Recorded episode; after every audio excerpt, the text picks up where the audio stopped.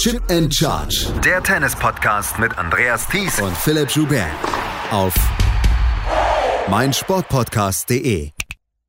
Herzlich willkommen zur Nachtwache von Chip and Charge zu Tag fünf der Australian Open. Ich bringe euch hier auf den neuesten Stand, was in der Nacht in Melbourne passierte, während ihr schlieft. Es ist der Tag nach dem Match.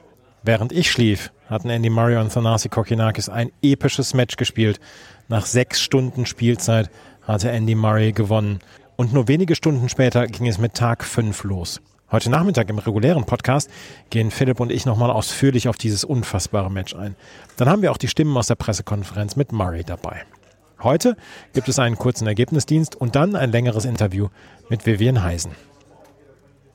Früh am Morgen musste Barbora Krejcikova ihr Erstrundenmatch starten. Sie traf auf Anhelina Kalinina, die in der zweiten Runde Petra Kvitova aus dem Turnier genommen hatte. Krejcikova, die im letzten Jahr durch Verletzungen daran gehindert wurde, ihre Position in der Weltrangliste zu behalten, kommt immer besser in Form. Sie hielt mit ihrem variablen Spiel im ersten Satz Kalinina komplett davon ab, deren powervolles Spiel durchzuziehen. Der erste Satz ging ganz klar an die French Open-Siegerin von zwanzig einundzwanzig. Der zweite Satz verlief ein bisschen knapper, aber Kalinina hatte nur kurz Zeit, sich ebenbürtig zu fühlen. Zu variabel spielte Krejcikova, zu fehlerarm, um ernsthaft in Gefahr zu geraten. Am Ende steht ein klares sechs zu zwei, sechs zu drei für die Tschechin. Jessica Pegula ist Krejcikovas nächste Gegnerin. Die U S-Amerikanerin macht in diesen ersten Runden noch einen ziemlich unantastbaren Eindruck. Gegen Marta Kostiuk gewann sie klar in zwei Sätzen. Elena Rybakina nahm die letztjährige Finalistin Danielle Collins in drei Sätzen aus dem Turnier. Jannik Sinner, der musste eine Irrenrunde drehen, um ins Achtelfinale zu ziehen. Er traf auf Marton Fucsovics, der in den ersten beiden Sätzen absolut inspiriertes und großartiges Tennis spielte und zwischendurch einige Highlights einstreute und zwischendurch dann auch alles traf. Sinner hatte große Probleme bei eigenem Aufschlag. Das änderte sich aber schlagartig mit dem ersten Break von Sinner im dritten Satz. Von da an war es ein komplett anderes Match und Sinner gab in den letzten drei Sätzen nur noch drei Spiele ab. Er gewann die letzten zwölf Spiele am Stück. Sinner trifft in einem Popcorn-Achtelfinale jetzt auf Stefanos Tsitsipas. Der spielte hochkonzentriert und besiegte den Niederländer Tallon Griekspoor sicher in drei Sätzen. Tsitsipas hier in den ersten Tagen bärenstark. Eine Doppelnews habe ich noch. Laura Siegemund ist heute in der ersten Runde im Doppel ausgeschieden. Sie unterlag an der Seite von Kirsten Flipkels der Kombination Potapova-Sisikowa in zwei knappen Sätzen.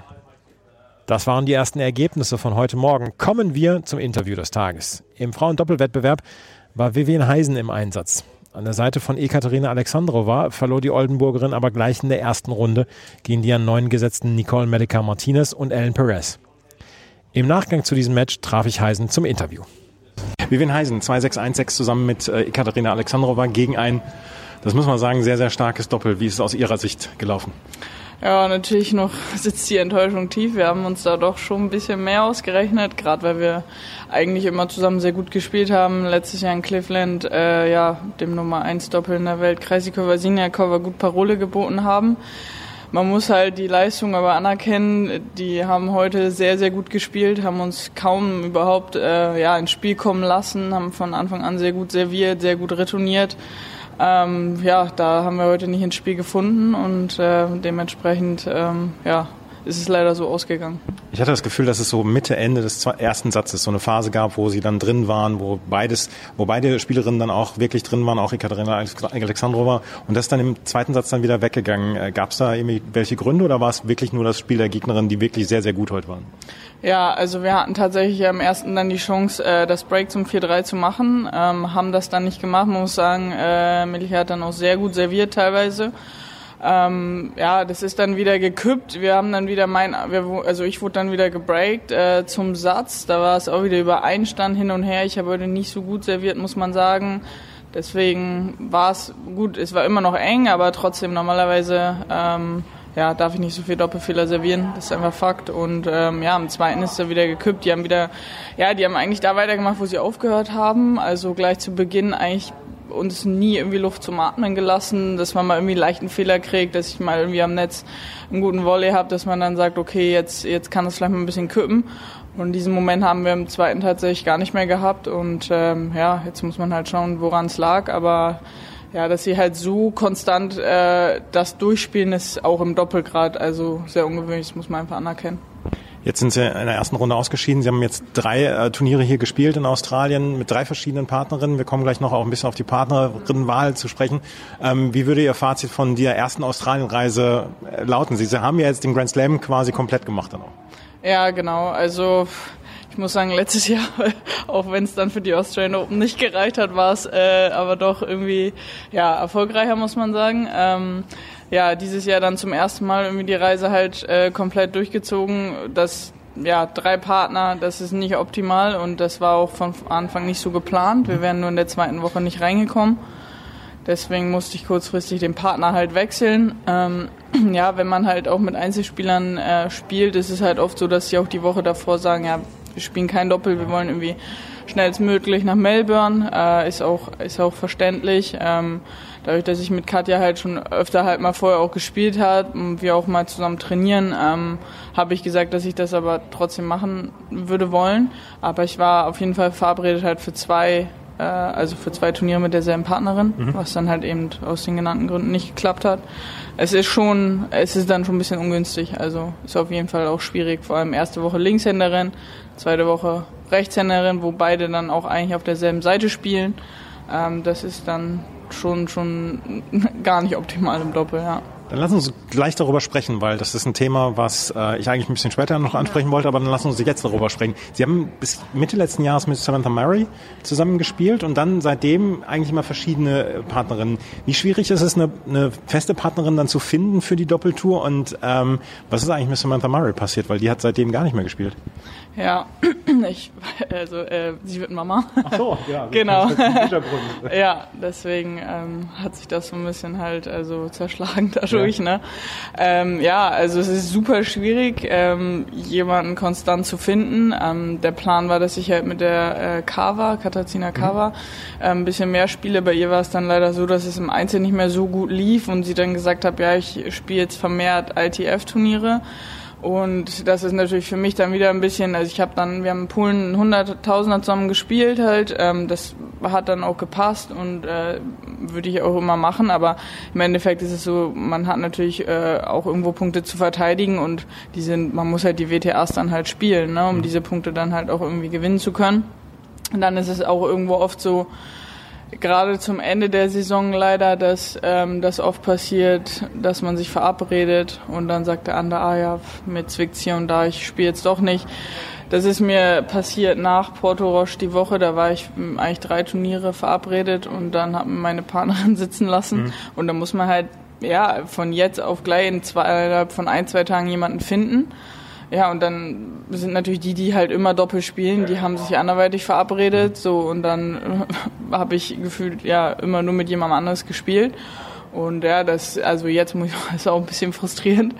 Ähm, ja, ich, da gehört, ich glaube, ich hatte auch echt Pech, muss man halt auch einfach so sagen. Äh, gerade so Ende des Jahres, Andorra und Angers, ähm, wollten viele dann auch nicht spielen mehr. Mhm. Ähm, ich wollte gerne halt Andorra spielen. Dann hat man es versucht, die Partnerin war aber schon für Australien verabredet. Ja, und da ist das irgendwie so, dass man halt irgendwie nur am Wechseln ist. André Begemann hat mal zu mir gesagt in einem Interview, dass er sein sehr, sehr volles Telefonbuch hat und dann vier Wochen im Voraus dann mal alle durchtelefoniert beziehungsweise alle durch WhatsApp, bis er, bis er einen Partner hat. Ist das bei Ihnen dann ähnlich oder wie, wie gehen Sie dann jetzt auch die nächsten Wochen dann auch an? Ja, das, das ist leider sehr, sehr ähnlich. Also ähm, ich habe auch äh, gefühlt tausend Nummern, äh, Facebook-Kontakte irgendwie und ja, an sich ist das schon so, dass ich, ich frage immer zuerst halt die Partner, mit denen ich halt äh, schon relativ viel gespielt habe. Äh, ja, im Damen-Tennis ist das so, niemand will sich festlegen. Man spielt ein Turnier gut, dann spielt man vielleicht das nächste nicht so gut und dann ist es so, oh ja, jetzt versuch mal lieber jemand anderes. Äh, ich glaube, ich bin eigentlich nicht so der Typ, also mir ist es dann lieber, ich sage, ja, das wächst ja auch mit der Zeit, ne? Nur wenn man jetzt im Spiel ein Turnier gut heißt nicht, dass man jetzt irgendwie Grand Slam Champion wird, ne? Und wenn man mal erste Runde verliert, heißt das auch nicht, dass man deswegen nicht, die anderen trainieren ja auch irgendwie genauso, ne? Und versuchen ja genau, da haben wir dasselbe Ziel. Und ähm, ja, ich werde jetzt ähm, Lyon äh, spielen und dann Linz. Linz werde ich mit der Alexandrova spielen. Mhm. Und ja, äh, sie spielt wiederum Lyon nicht. Mhm. Deswegen brauchte ich da auch wieder jemanden. Da habe ich wieder jemanden, den ich gar nicht kenne, habe ich noch nie zusammen gespielt, aber eine Doppelspielerin. Ähm, ja, aber es ist dann halt auch irgendwo so, wenn man dann halt spielen will, dann nimmt man das irgendwo in Kauf, auch wenn das halt irgendwo manchmal dann, wenn es dann halt irgendwie nicht funktioniert halt, weil es nicht passt, weil die Chemie nicht passt, ist das natürlich schon manchmal irgendwo frustrierend, ne? Also, ja, ich hoffe jetzt halt, also, dass ich halt mehr vielleicht auch mit äh, Alexandrova zusammen spielen kann. Ähm, gut, sie wird jetzt im Februar, März die sehr großen Turniere spielen. Das würde jetzt wahrscheinlich nicht reichen, also bei mir, weil ich jetzt halt auch die Punkte von letzten Jahr in Sydney verloren habe. Ähm, aber ja gut, man kann es halt jede Woche ändern, ne? Ich habe jetzt auch erstmal nichts zu verteidigen bis Rasen, deswegen schauen wir mal. Sie sind jetzt Top hundert Spielerin, waren einundsechzig, glaube ich, höchste Platzierung. Ja. Und das Doppel hat ja durchaus in den letzten Jahren, gerade durch Kravitz Mies, einen Popularitätsschub so ein bisschen gewonnen in Deutschland. Trotzdem kennt kaum jemand Vivian Heisen, vielleicht die unbekannteste Top hundert Spielerin aus Deutschland. Lassen Sie einmal gerade sich vorstellen, dass ähm, Sie sind in Oldenburg geboren, wohnen auch noch in Oldenburg. Ähm, wie sind Sie zum Tennis gekommen? Ja, ich bin eigentlich, also aufgewachsen bin ich in Wiefelstede. Kleines Örtchen bei Oldenburg. Ähm, meine Nachbarin hat damals tatsächlich Tennis gespielt, die war zwei Jahre älter und ja, dann hat sie mal gefragt, ob ich nicht mitkommen will und dann bin ich halt hin, es hat mir auch erstmal ganz gut gefallen und ja, dann sollte ich so ins Kreistraining, habe ich immer nur verloren und dann habe ich gesagt, nee, das will ich nicht mehr, weil ich auch immer Handball gespielt habe. Und ja, irgendwie war es dann so, dass der Trainer nochmal gefragt hatte nach einem Jahr und dann hab ich, bin ich nochmal hin und dann irgendwie hat es Spaß gemacht.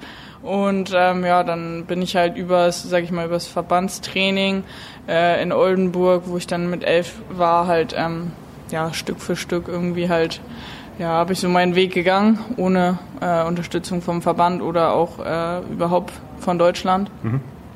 Und ähm, ja, habe mich da durchgekämpft und ähm, ja, bin da jetzt eigentlich auch ganz stolz drauf.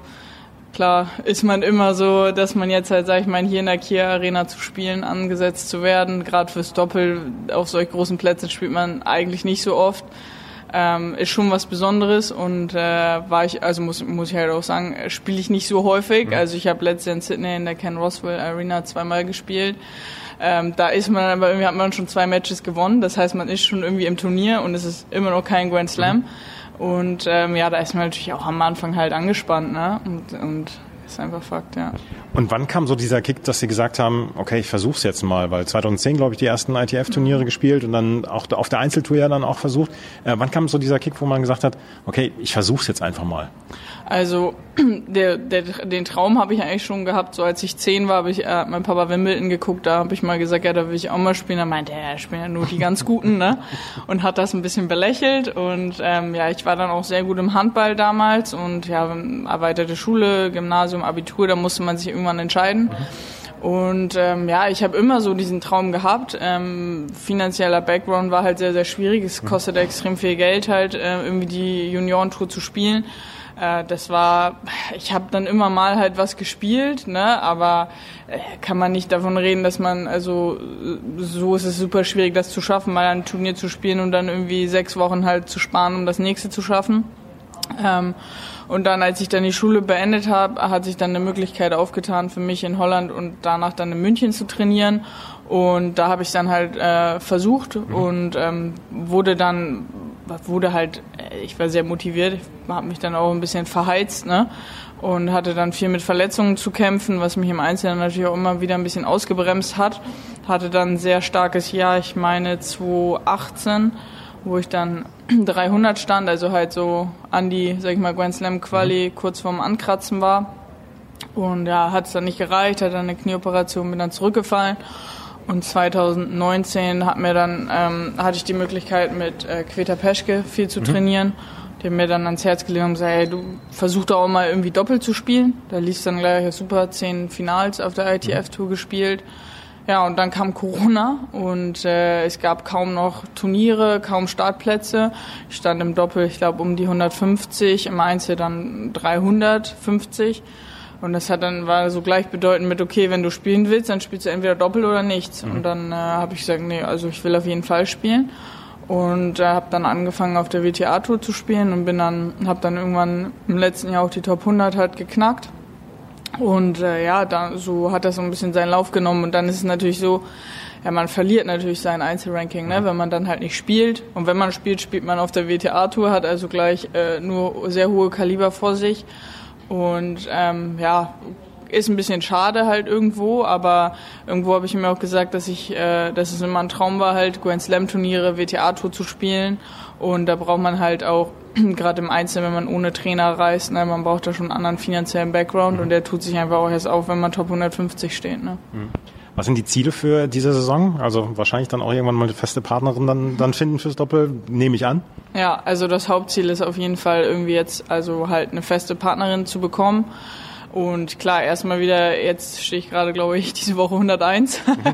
Also jetzt irgendwie halt zurück in die Top hundert. Aber das Grundziel ist schon nochmal, äh, die Top fünfzig auf jeden Fall zu knacken. Und dieses Jahr halt noch die weiteren drei Grand Slam Turniere, ja, zu spielen und da vielleicht jetzt auch mal einen Sieg einzufahren. Also damals in Roland Garros äh, haben wir es schon geschafft, aber auf Hartplatz noch ein bisschen stockend. ähm, wenn Sie ein Ranking machen müssten von den Grand Slam Turnieren von eins bis vier? Dann ist es nicht leicht. Äh, U S Open, Australian Open, Wimbledon, Roland Garros. Also Hartplatz ist dann doch schon der favorisierte Belag. Ja, irgendwo schon. Vielleicht ist es auch mehr so das Drumherum, aber mhm. ähm, ich muss sagen, Roland Garros habe ich eigentlich immer fast auch mit meinem bestes Tennis gespielt, mhm, und ich mag es auch, aber U S Open, das war so, das war auch immer so der Traum, also der größte Traum, dort zu spielen, und dann habe ich mich letztes Jahr qualifiziert und diese ganze Atmosphäre und die Menschen, die Größe von allen Stadien ist halt dann doch sehr, sehr beeindruckend. Danke fürs Gespräch. Ja. Das war Vivian Heisen im Interview. Ihr nächstes Turnier, wie sie gesagt hat, Lyon und dann Linz. Das war es schon wieder mit der heutigen Ausgabe der Nachtwache. Später am Tag gibt es, wie gesagt, noch den regulären Podcast mit Philipp. Dort sprechen wir dann über das Murray-Epos, aber auch alle Partien des Tages. Wir versuchen es zumindest. Wenn das Ganze hier wieder bis vier Uhr dauert, müssen wir ein oder zwei Matches aussparen. Irgendwann müssen wir auch mal schlafen. Wenn euch das gefällt, was wir machen, freuen wir uns über Bewertungen und Rezensionen auf iTunes und auf Spotify. Folgt uns bei Twitter und bei Instagram. Und ansonsten kann ich nur sagen, vielen Dank fürs Zuhören. Bis zum nächsten Mal. Auf Wiederhören. Chip and Charge. Der Tennis-Podcast mit Andreas Thies und Philipp Joubert. Auf mein Sport Podcast punkt de. Schatz, ich bin neu verliebt. Was? Da drüben. Das ist er. Aber das ist ein Auto. Ja, eben. Mit ihm habe ich alles richtig gemacht. Wunschauto einfach kaufen, verkaufen oder leasen. Bei Autoscout vierundzwanzig. Alles richtig gemacht. Wie baut man eine harmonische Beziehung zu seinem Hund auf? Puh, gar nicht so leicht. Und deshalb frage ich nach, wie es anderen Hundeeltern gelingt, beziehungsweise wie die daran arbeiten. Bei Iswas Dog reden wir dann drüber. Alle vierzehn Tage neu mit mir, Malte Asmus, und unserer Expertin für eine harmonische Mensch-Hund-Beziehung, Melanie Lippisch. Iswas Dog mit Malte Asmus. Überall, wo es Podcasts gibt.